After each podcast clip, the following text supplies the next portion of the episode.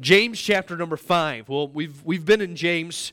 Uh, I, I, confession to you, we started in the book of James in July uh, the third of last year. So we've been in the book of James for quite some time. Now I don't think we're going to make it a full year. I think we're going to wrap up before we reach uh, the one year anniversary of it, but we'll see. You never know, all right? As slow as we go through some of these verses, it might take us a while to get to the end, but we're, we're making our way there, all right? James chapter number 5 is where we're this morning. Let's let's read these verses and then we're going to pray together and ask for the Lord's help and then uh, we'll dive into them together this morning. Okay? James chapter number 5. Look with me if you would at verse number 14. It says this, "Is any sick among you? Let him call for the elders of the church. Let them pray over him, anointing him with oil in the name of the Lord. And the prayer of faith shall save the sick, and the Lord shall raise him up. And if he have committed sins, they shall be forgiven him. And I'll be honest with you, in studying through the book of James, I don't know that we've came to more uh, complex verses in the book of James uh, than these verses. And this morning, as we, we dive into it, I, I've studied uh, in depth this week. Uh, every every week, I shared shared with Isaac this morning that you know this this week was a little bit more extensive study. Um, the last couple weeks, as as I've been preparing for this, he said, "Oh yeah," I said, "So this one took you a little bit longer than 45 minutes, like the other ones normally do." I said, "Thanks a lot, Isaac." And so no, this was uh, this was one. It did take. Uh, hey, I spent a, an immense amount of studying here, and uh, I'll be honest with you. By the end of the service, we may or may not come to a conclusion. We'll just see what happens. Okay, uh, but we we are going to dive into the scriptures this morning. So let's do this. Let's pray and ask for the Lord to help us this morning, uh, just like we always do, and then we'll dive into the scriptures together. So let's pray. Father, thank you for this opportunity you've given us to open your word. God, as we do, I pray now that you would use your word in a, in a powerful way. And God, I pray that there would be clarity, Lord, maybe where there's confusion. Pray, God, that you would, uh, Lord, lift the mist uh, that maybe is formed in some people's lives over these verses, misunderstandings and complexities that we see here. But I pray, God, that they be clarified this morning. And God, when we walk out of here, Lord, we may not know everything, but God, I pray that we be a little more clear on these ones. I pray, Lord, that you be with each person that's here. If somebody's here doesn't know you as their Savior, I pray today they'd get that settled. And God, I just pray that above all things, God, that we would glorify you. Help me now to say what you want me to say. Give me the strength, Lord, as I preach that I need. And I pray, God, that you would uh, be glorified with everything that's said and done. We give you the glory for it. We pray this in Jesus' name. Amen. Amen. Well, as I mentioned, these, these verses are, are somewhat complex, all right? The, the complexity comes not in the actual words that are recorded, but what may seem to be a contradiction between what's scripturally written and what's practically experienced in some people's lives. Uh, one author that I read this week said that these two verses are the most complex in all of the New Testament. And uh, as you read them this morning, maybe you thought, Kyle, I don't really understand why you're having such a difficult time time. But, uh, you know, hey, I guess now you understand how simple I am, all right? As I've studied in great depth these verses, um, I, in the context, I believe what we will discuss today will be both scripturally supported and will hopefully shine some clarity, shine, shine some light on some things that may be, per, be perceived as contradictions, or, or maybe we think that they don't line up. And I hope at the end of the service that we'll be able to come to an agreement. And if we come to the serv- into the service and, and you don't agree with the premise that we come to, well, um, you can be wrong and I can be right, all right? So, but no, I'm just kidding. Uh, I hope if we come to the end that we can agree to, to disagree, but then agree to continue to study the scriptures together because Romans 14 5 tells us, let every man be fully persuaded in his own mind. And uh, I hope that will be where we're at at the end of the service. So, with that being said, there are some definite truths that we can find in these verses and that we can dogmatically and assuredly stand upon. And with those, we will shout where the Bible shouts, but in other areas where the Bible is a little bit quieter and whispers, we won't shout so loud. Uh, the problem is when we take something that maybe the Bible and, the Lord, in, in his, his sovereignty, that He leaves it a little bit more vague something that he doesn't shine quite as much uh, show, shine as much light upon leaves it so it's not quite as clear and when we take something that god uh, intended to be that way and when we take it and we dogmatically stand upon it and say this is what it means uh, that's whenever we can get into some trouble And so this morning, just like we always do, we want to study the scripture within its context, dive into these verses without preconceived ideas that maybe we've heard or maybe we've just always believed. And I hope this morning that we'll let the scripture speak for itself.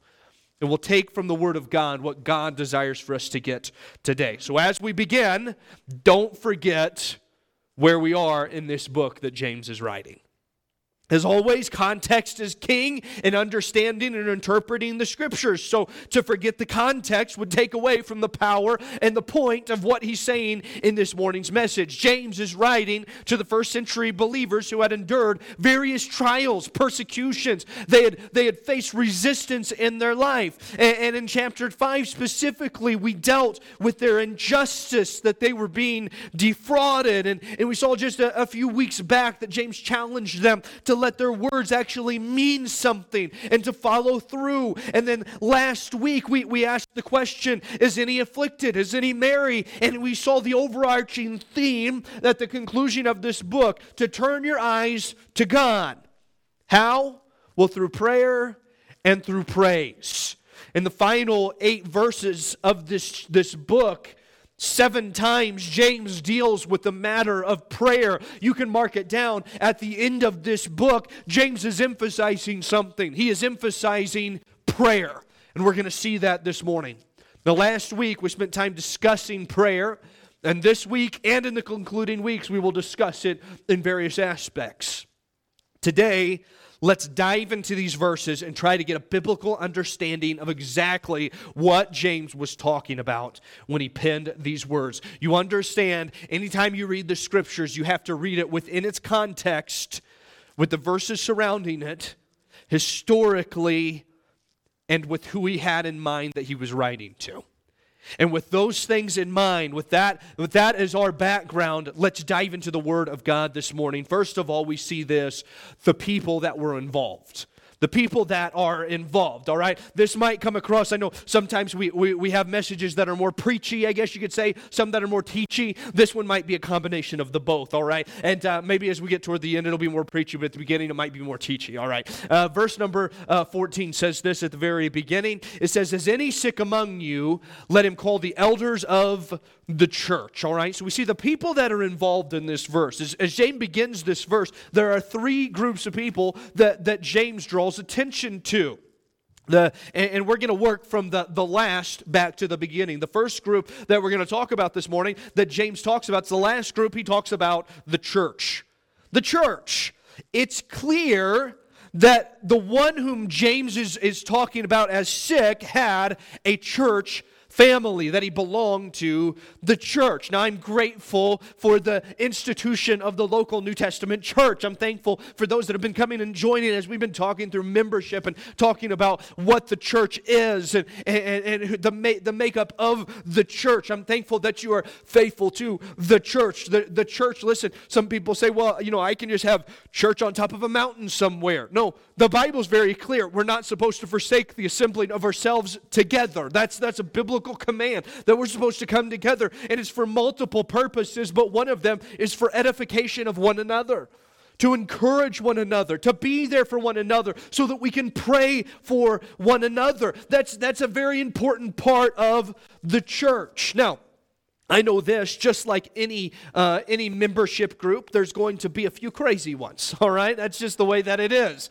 Uh, you know, and, and, the church did not escape that. Uh, let's just be honest. There's probably, no doubt, in our church, some crazy uncles. There's probably some crazy aunts. All right, it's just the way that it is, and and uh, that's just the reality of the situation. And uh, if you don't know who the crazy uncle is in the church, it's probably you. And so that's it. No, uh, it's just there. There, it just is what it is. The gospel light. They've said attract some strange bugs and uh, that's just that's just the reality of the situation but you know at the end of the day as a church we are a family and we ought to love one another we ought to encourage one another. We ought to undoubtedly care for one another. And that was the case in this situation. The Bible tells us that there elders of the church. This man had a group of believers, a group of people that loved him, that cared for him. Maybe they ministered to him, probably prayed for him. And I hope that you make it a priority when you know somebody is hurting in the church to come alongside and to lift them up, to encourage I hope you don't treat the church like a social gathering, but like a family that loves and cares for one another. So the, the, the first group, the last group mentioned that we find is the church. The second group that he talks about is the elders of the church. He says there, he says, let the, uh, call the elders of the church. The, the word that he used here speaks of the appointed leadership of the church. The church may refer to them as elders. Some traditionally in, in the Baptist churches have called them pastors. There's, they, they, it kind of has a little bit different nuance to it, exactly what role that they are fulfilling. But the most important, uh, more important than the terms that are used, is the role that they are filling. As, as we're going to see in a moment, the elder pastors should be those which care for the congregants.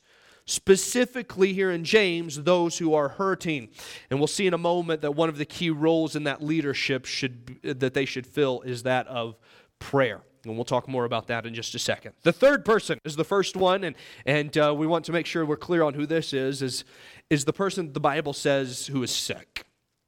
Who is sick. Now, this is, this is where I believe some of the confusion begins, where it comes from. When we read the word sick, we, we immediately jump to the idea of somebody that's in a hospital bed with cancer or with some type of disease that they are fighting. That's our immediate uh, idea that we jump to.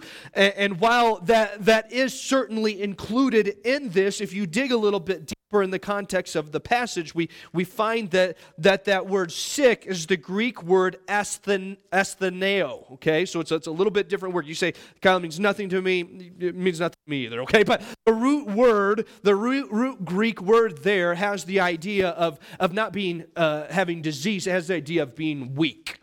Okay, so the weakness can be caused, yes, by sickness, but the weakness can be caused by, by other things as well. In fact, that, that word astheneo in the Greek, it's, it's found 36 times. 16 times it's rendered sick, 16 times it's rendered weak. So we could kind of say that they are somewhat interchangeable with one another. And as we study this passage within the context, we, we must ask the question which is James referring to specifically? Is he specifically referring to physical ailment such as cancer or disease? Or is James referring to someone who has become weak because of overwhelming circumstances, because of oppression, because of resistance that they have faced? Because of decisions that they have made, maybe, that place them in this place. Well, the reality is, at the end of the day, we can't be dogmatic either way. But I think at the end, I, think we'll begin to get a little bit more rounded view of maybe what James was specifically talking about. So the first thing that we see is the people that are involved, all right? The people that are involved. Now, let's jump into the second part, okay? We're, we're just walking through this real quick, and then, like I said, we'll get to the preachy part in just a moment, okay? That we see the process that's prescribed, okay? The process that's prescribed. Now, look with me again, verse number 14 and the first part of verse 15. It says this Is any man, uh, is any sick among you? Let him call for the elders of the church. Let them pray over him, anointing him with oil in the name of the Lord, and the prayer of faith shall save the sick, the Bible says. Now, James is walking through the process for the sick, weak man's healing and recovery. First of all, we see that, that he is to call for the elders to come to him. Now, this gives us the idea that this person is too weak to come to the elders of the church himself. Uh, they have to come to him. In fact, uh, as it talks about praying over him, as the idea that this guy's not even able to rise up out of bed, that he's just so uh, overwhelmed with his circumstances, whether it was sickness or, or something else, uh, the gravity of that situation, the passing uh, uh, difficulty that, that they are facing. This isn't something minor. This isn't something that's just, just uh, you know, well, I got a hangnail, you know, will you come and pray over me? That's, that's not the situation that he's dealing with here. In fact, it's not even something that might even be considered more serious. We're talking this is to the point that they cannot even rise out of bed. They're so overwhelmed. They're so broken in that moment. And you've probably, many of us have probably seen someone that's been there. Maybe some of us in this room have even been there before, where you just, you can't even get out of bed. So broken in your situation, whether it was physical or, or emotional, mental, something like that. It's something that has literally taken the strength from them. They are so weak they can't even rise, but they initiate the request. The request does not come from the elders. The elders didn't say, Hey, can we come and pray over you? No, he, he calls out and he says, Listen, maybe you sent somebody for him and, and said, Listen, can you please have them to come and to pray over me? It's initiated by the person to come and to pray over them. This was not some person, we'll talk about this more. This was not some person walking into a hospital. Uh, well, they never go to the hospital. They always go, go and it wasn't somebody walking over and hitting somebody on the head or, or, or something like that, okay? That's not what this was. This was somebody that, that said, listen, I need, I need prayer. This is very serious. This is overwhelming. And then we see that the elders of the church are to come and to pray over him and here, here's where we get into the, to the weeds, okay? Anointing him with oil. Anointing him with oil. this is where we are going to give a, um, a little plug for anybody that sells essential oils in our church. So, no, I'm just kidding. Okay, we're not, we're not going to do that. Okay. But he says, anointing them with oil. Much has been made of the second part of this verse. I mean, like, in fact, entire religions and, and denominations have taken these verses and spawned entire doctrines based on the second half of this verse. The, the Catholic Church uh, has, has taught that this verse, they use this verse, that they believe when someone is about to die, that they are supposed to be anointed with oil. It is one of the sacraments that are given before they pass on into eternity. Now, listen, that goes directly in contradiction with everything that this is saying here. It says whenever somebody's anointed with oil, they're supposed to rise up, they're supposed to live, okay, not die. So it goes completely contradictory to, to what uh, the, the Catholic, uh, Catholic religion has, has taken it to mean. Some charismatic churches have taken this to mean that there's some sort of healing properties in the oils or the giftings of the people administering them. But again, this puts the emphasis in the wrong place. Upon study of the matter of anointing with oil, we find that there are very use, various uses of it in the scriptures, okay? And you go to the Old Testament, and uh, we find that when David was anointed to be the next king, you remind, you'll remember Samuel came to him in 1, king, 1 Samuel chapter 16. And in verse number 13, he says, Then Samuel took the horn of oil and anointed him in the midst of his brethren, and the Spirit of the Lord came upon David from that day forward. So Samuel rose up and went to Ramah. So the oil that was, that was given was, was a symbol of the anointing the Holy Spirit, that the Holy Spirit, it was, a, it was a picture, it was a ceremony that was done as a picture that the Holy Spirit was filling him, was indwelling him. It was done as a symbol, it was symbolic anointing. In the New Testament, we have other uses of oil. In Luke chapter number 10, we have the story of the, the, the Good Samaritan. And, and you remember as he's traveling along on that day and he looks over and he sees the Jewish man that, that's left for dead on the side of the road. And the Bible tells us he had compassion on him. And in verse number 33, in chapter number 10 of Luke, it says, But a certain Samaritan, as he journeyed, he came where he was. And when he saw him, he had compassion on him. And he went to him and he bound up his wounds. It says this, pouring in oil and wine and set him on his own beast and brought him to an inn and took care of him. Now, I don't know about you. That sounds like like that would just burn. It doesn't sound like that would be very comforting, all right? Uh, but, but understand within the context of history, that was the medicine that they had. They didn't have ibuprofen. They didn't have morphine. They didn't have many of the drugs that we have. This morning we were on the other side, and, and Barbara was telling uh, Tressa, Tressa's struggling with some, some allergies and things like that. And Barbara was saying, hey, maybe you should try this medicine. We have medicines that, that, have, been, that, that have been provided for us uh, in the world that we live in today. Praise God for the, the advances of technology. Uh, that's, that's, such a, that's a blessing. And so, but, but back then they didn't have those things.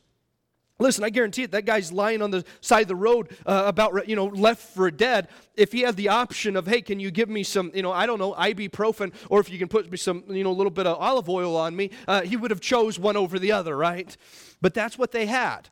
And so at that time, he, he poured in the oil on him. What? It was used for medicinal purposes. It, had, a, had a, a, practical use to, to help to, to, to, to bind up some of those wounds. So here in James, it is possible that he's referring to a ceremonial, symbolic anointing with oil.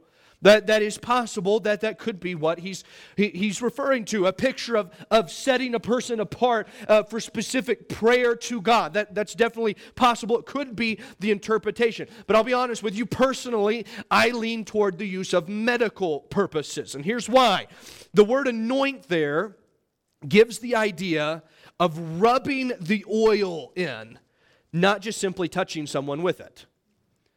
It has the idea of massaging the oil into the muscles, so massaging it into the, the sore places uh, that, that the person is feeling. And not, not just simply pouring it on them, but actually rubbing it in. Now, I have no interest in start, starting the first massage parlor of Whitehall Baptist Church where Isaac and I would be the masseuses. Okay, I have no interest in that. Uh, it's not, uh, not something that we're planning on, uh, planning on uh, moving forward with. Even if some of you in the room think that would be a great idea, uh, we're just not going that direction, all right?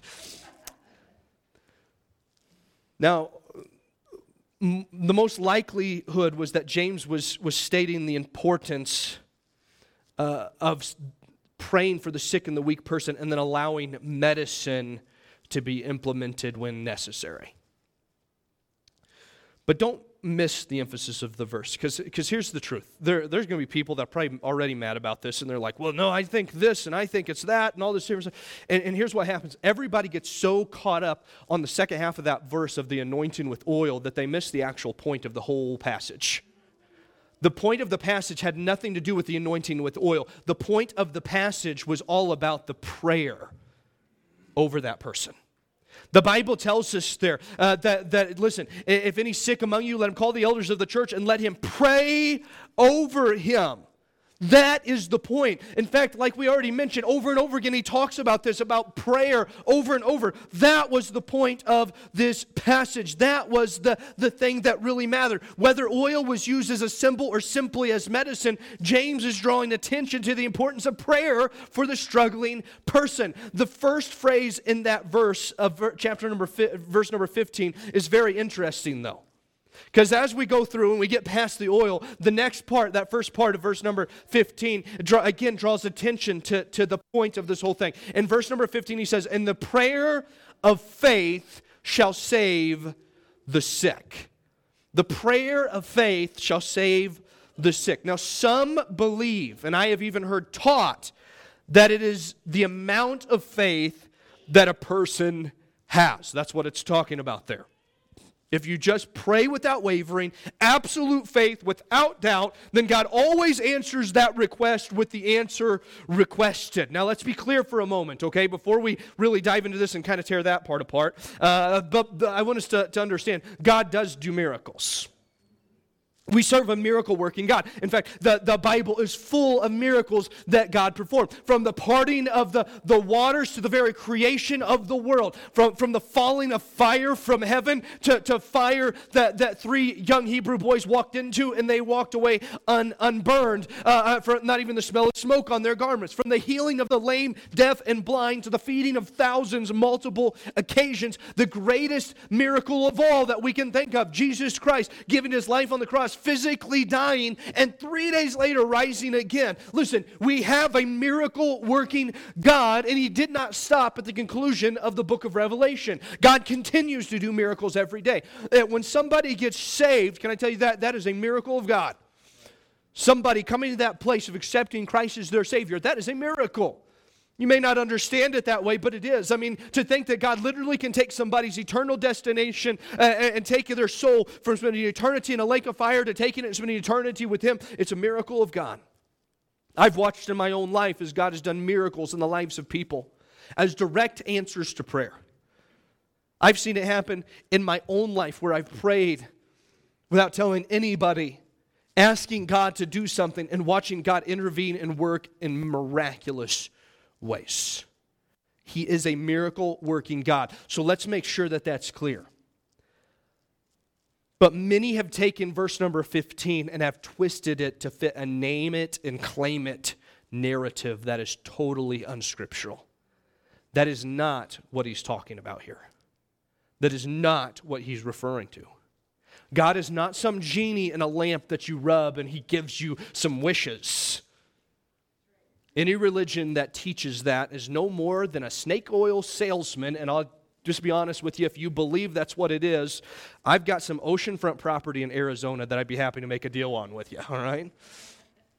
That's not the case. That's not what he's talking about here. But on a more serious note, and probably more personal note, many have taught that this verse is a proof that if you just have enough faith and pray, whatever you ask is how it will be answered. I wonder how many of us, though, have prayed for something and we really, really, really, really believed it. And we really, really, really believed that God was going to answer it the way that we wanted it to be answered. And you really, really thought you had enough faith to make it happen. And then it didn't. Well, now what do we do? Because now we have a problem. Clearly, God's word is untrue. A promise was made in the scriptures by God, and God didn't deliver. And one of the saddest things is when someone walks away from God, and I've, I've seen this happen over and over again, because they were taught this verse is a proof that God always answers our requests the way that we ask it if we just have enough faith and we believe it enough. For a moment here, I want to attempt to shed some light on what I believe is the correct understanding of this verse. I do not claim to have a corner on God's word, but I believe we should be able to come to an understanding that is in harmony with the rest of Scripture that fits in the context of the passion, this passage. So the first question we have to ask is whose prayer of faith saves the sick?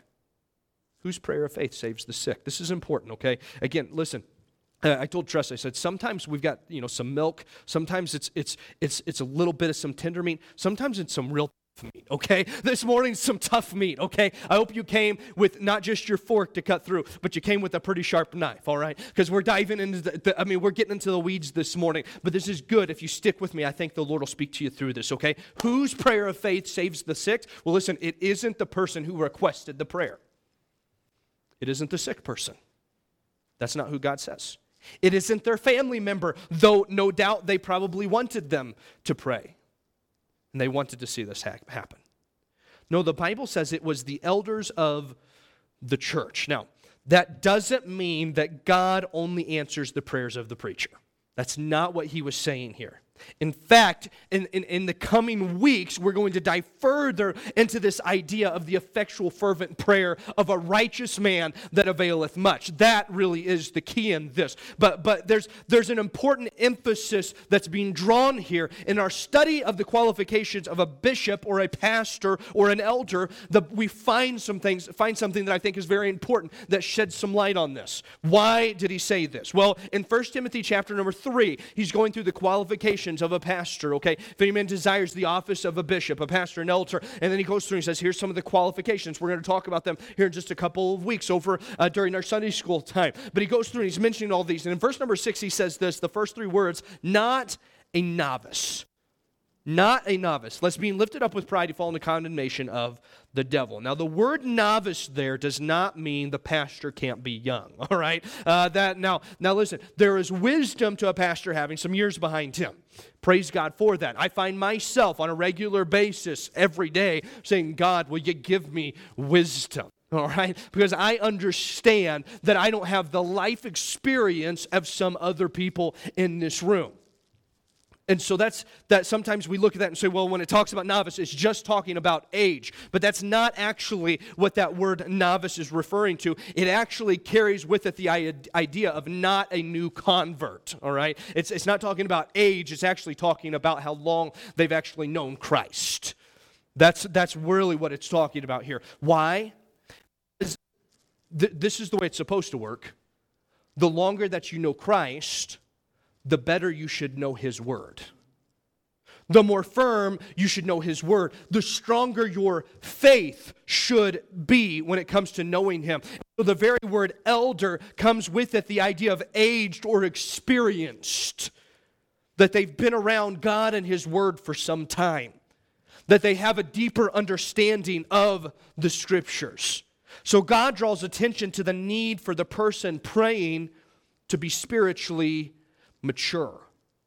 But that isn't the final emphasis. Don't miss this, okay? Not only do we have to see whose prayer of faith it is, one of per- spiritual maturity, we must understand what the prayer of faith is. Sometimes we'll say things like, say phrases like, just, just have faith. Just have some, just have faith. Just you just need to have more faith. And you know what the problem with that? The emphasis is all on us. It's all on me. Well, if I just have enough faith, well, if I just believe enough, you know, if, if I'm just like, you know, Dorothy and I just click my heels three times and I just really believe, then, then it'll all work out. You know, if I, if I just do this and I do that and I, and I do these things and I just really believe, then that's enough. But listen, the problem is it's all on us. The emphasis of the word there, faith, the prayer of faith, the faith that he's talking about there is not an emphasis on how much faith that you have, how much belief that you have. The idea there is the one that it's placed in. That's the emphasis the person that that is directed towards. When James uses that word faith, it's not about the person believing enough, it's the object the faith is placed in. The weight is not on the person that's believing, the weight is on the person believed in. So you say, Well, I believe God can do it then. It's great that you believe that God can, but that still isn't what James is trying to get across. Man, I tell you, we're getting deep here, all right? James is not saying, well, if you believe God can do it, then God does it. No. The prayer of faith is not based on outcomes. It's based on the per- person. The emphasis is on God. Listen, the prayer of faith is God, I want to pray in your will. I want to pray in your will. God, I'm, I'm trusting not that you're going to do what I want. God, I'm trusting that what you do is best. You get that? The prayer of faith, it's not about God, I have enough faith. It's not even God, I have faith that you're going to do it. It's God, I have faith that what you do is best.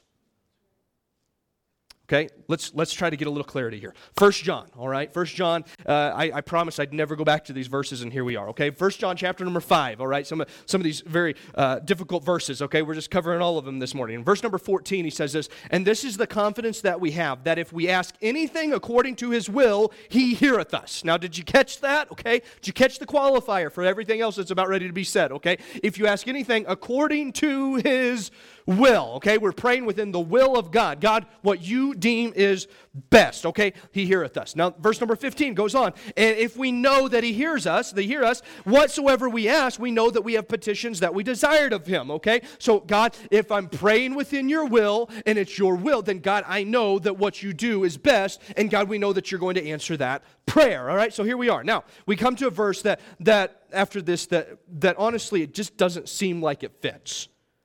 But when we look, we'll, we'll understand that it does. Verse number 16 says, His brother sin a sin, which is not unto death, he shall ask, and he shall give him life for them that sin not unto death. There is a sin unto death. I do not say that you shall pray for it. Okay, listen, I'm telling you, we're in the weeds. Things are difficult. Let's see if we can make some sense of this, okay? John says if you see a brother who is continually sinning, you should pray for him, and God, if God willing, will spare his life. That's what he says. He says, listen, if somebody's away from God, they're a believer, they're a, a brother, they are somebody that is trusted in Christ, but they are away from Christ. And, and, the idea of sin, a sin has the idea of not just sinning once, they're continually in sin. It's just their lifestyle, it's what they are doing. He says, listen, you pray for that person, and he said, God will answer that prayer. It is God's will that they will return back to him. It's like, okay, great. That's, that's great. But then he goes on and he says this, but there is a sin that, that is unto death. Okay? He says, listen, there, there is a sin, and I do not say that you shall pray for it. What? What is this talking about? Okay? Uh, well, well, let's, let's see if we can explain, okay? It, it's a somber su- subject. He says there's a point in the life of a believer where they are sinning a sin, continually in sin. He says where they are doing more damage to the Lord's name and there's no willingness to repent and instead of delivering them, God instead just takes them home early. Now they do not lose their salvation. That's not part of it. That's in fact, First John is all about the assurance of the believer. but they are no longer willing to get things right, even though God's loving chastisement has been brought upon them. And what James is saying to the believers who are praying is sometimes God's answer is no. Sometimes he doesn't answer the way that we're hoping. Now, here's the key we don't know who's who in the, is in the situation, okay? We, we don't know who, who God's going to deliver, who, who's God's will for not to, we, we don't know. So, what should we do? Well, we should pray. Here's the key, okay? Sometimes God's will doesn't line up with what we might want. And so, more important than praying for God to answer the prayer the way you want, we must pray according to the will of God. It's a prayer of faith, not that God will answer how we want, but He will answer according to His will, because His will is always best, even when we don't think it is. Jesus and His disciples asked, uh, asked Jesus a good question in Luke. Luke chapter number one, 11, verse number 1, it says that, uh, that they came to him and, and, and they said, Lord, teach us to pray. Just like John taught his disciples. And in verse number 2, he said unto them, When ye pray, say, Our Father which art in heaven, hallowed be thy name. Thy kingdom come, thy will be done in earth as in earth, so in so as in heaven, so in earth. See, before he told them to pray for their daily bread. Before he told them to pray for their needs, their wants, their desires, he said, First, you need to pray, God, your will above everything else. God, if this isn't your will, then I want your will above my will. Jesus, there he is in the Garden of Gethsemane, the night before his crucifixion. And you remember how he prayed Father, if thou be willing, remove this cup from me. Nevertheless, not my will, but thine be done. God, your plan is greater. Your will is best. Do you want to know why James drew emphasis to the elders of the church being the ones praying? Because it takes spiritual maturity to pray not according to my will, but to pray the prayer of faith that says, above anything, God, we need your will. We want your will to be done. Now let's wrap it up, okay? We see the people involved, the process that's prescribed, okay, the way they're supposed to do it, and then we see a promised outcome. A promised outcome. Look at verse 15 again. And the prayer of faith shall save the sick, and the Lord shall raise him up. And if he have committed sins, they shall be forgiven him. Now, James makes it very clear. When we pray within the will of God, God answers according to his will. Do you get that? Okay. If we pray and our prayer is according to God's will, God will always answer according to his will. That's, that's the way that, that it works. But don't miss who it is that raises up the person, okay? It's, it's not our prayers. It's God that does the work. It's God that lifts the person up. Some would try to steal from the praise of God and say that it was their prayers or their faith that did the work. No, friend, it is always God that does the work. It's always about Him. That's what we talked about last week. Prayer and praise, it's all about God, it's all about Him. By the way, whenever you take medicine to relieve some type of pain or sickness, some type of modern uh, gift that God has given to us, it's still God that takes away the pain and the sickness. It's still God. It's always and always will be all about God. Yes, God has given us that gift of modern medicine, but it's still His power that gives the healing. Now, the last part of this verse, I believe, gives further clarification to just who the sick is that He's referring to in these verses. Okay? Again, I, listen, I'll be honest with you. When I first started studying this, this was a struggle for me because I had always heard it taught a different way in the context it didn't fit in there. It was kind of like God's talking about all these other things, and all of a sudden there's just like this one verse that he, two verses that he drops in there, and then he jumps back to something else, and it was just like, what's going on here? If we read it within the context, I think we can start to understand what he's getting at. James here says at the end, if he have committed sins, they shall be forgiven him. James equates sin with sickness. Now, Let's be clear, okay? Again, we're trying to clarify things this morning. Not all sickness is a result of sin, all right? Uh, we, we know over, we preached it not too long ago with John chapter number 9. The disciples see the, the blind man outside of the temple, and he, he comes out and says, They say, Why was this man born blind? Was it because he or his parents sinned? And Jesus said, It's not because of their sin, it's that the works of God may be manifest in him, okay? So sin is not always, our sickness is always, not always a result of sin. But sin always has consequences. Sin does cause problems. And when we treat our temple, the temple of God, like a pub, and we live in sin, often there are consequences associated with that sin. You understand that what, we're getting out here? If you're living in sin and you end up with AIDS, it is a consequence of sin. There is a direct correlation to it. If you're, if you're living in sin and you get in an accident because you're an alcoholic, there's a correlation sickness, pain to sin. Not always, okay? You understand. One, one is not, it's not a one to one ratio here, okay? But understand, when there is sin involved, there is always pain, there is always struggle, oftentimes physical, but listen, always, here's the key always spiritual. Always spiritual. Sin never has and never will bring anybody closer to God. When there is sin in our life, it will always cause pain. It'll always bring us further away from the Lord. And it very well may have been the point of James's writing that some of those believers had become spiritually weak because they had fallen into condemnation that he talked about in verse 9, that he talked about in verse number 12, about begrudging or, or not standing true to their word. Maybe they were just so hurt over the, the defrauding and the false accusations that were coming against them, the, the things that they were having to face. Maybe they were so broken because of this that they couldn't even rise from their bed, and they called on the elders of the church to come and to encourage them. They needed spiritual prayer for them. Galatians chapter number 6 gives us that example in verse number 1. Brethren, if a man be overtaken in a fault, you which are spiritual. You catch that? Spiritual. Restore such a one in a spirit of meekness, considering thyself, lest thou also be tempted. Bear ye one another's burdens, and so fulfill the law of Christ. See, God in His will will forgive their sins, and He'll give them strength and restore them if their sickness and their, their weakness is caused because of sin in their life. Now, we've reached kind of the conclusion here, okay? We, have probably caused a great deal of confusion throughout the service.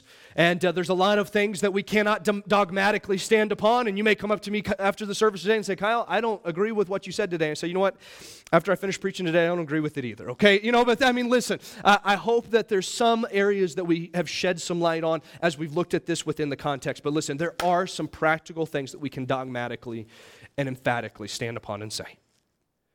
And I tell you this, first of all, God does desire for us to pray. God does desire for us to pray. It is one of the greatest struggles in the Christian life. Is sincere, focused time in prayer. It's one of the greatest missed opportunities is that relationship with God where we have the opportunity to come to Him and bring our requests to Him. And so many Christians don't do it. That is something that we can say emphatically God desires for you to pray. And listen, God desires for us to pray for others. Do you understand? Most of the time, our prayers are so self centered. God, help me. God, work this out in my life. God, take care of this situation that I'm going through. God, it's all about me. No, no, no. God wants you to pray for others. God wants you to look for needs that others may have and to spend time praying for them and to let them know that you are praying for them. We don't always know the will of God in every situation. So, you know what you should do? Pray. Pray for them in that situation. Pray that God's will would be done and pray for them until God gives clarity on which way He's going to answer. Trust His will and pray. And listen, friend, we know this God does answer prayer. God does answer prayer. And we should pray. And when we pray, and we pray according to his will, and God answers according to his will, can I tell you this? God's answer is always best. Even when we, in our human finite minds, can't see it. Even when we don't understand. God's answer and his will is always best. So, friend, what can we dogmatically say? What can we emphatically say? We can say, listen, you should pray. You should pray for others. And God answers prayer. And we'll talk more about that in the weeks to come. This morning, I hope that you'll commit, above all things, to being a person of prayer before the Lord and allow God to work in your life. Let's pray together as we finish the service. Father, thank you for what you've done this morning. Thank you for the opportunity that you've given us to be able to come and to be able to worship you and to praise you. And God, now to offer a sacrifice of prayer to you. I pray, Lord, that you would help us in our lives, Lord, to have clarity in the scriptures as we look at these things. God, I, I pray, Lord, you know that. Um, that your word is, is what really matters. I pray, God, that you'd help your word, your Holy Spirit, to intervene in our hearts and our lives and maybe shed some light on some of these things that are still maybe a little vague, a little difficult to comprehend. I pray, God, that we would see it and we'd understand it with clarity this morning.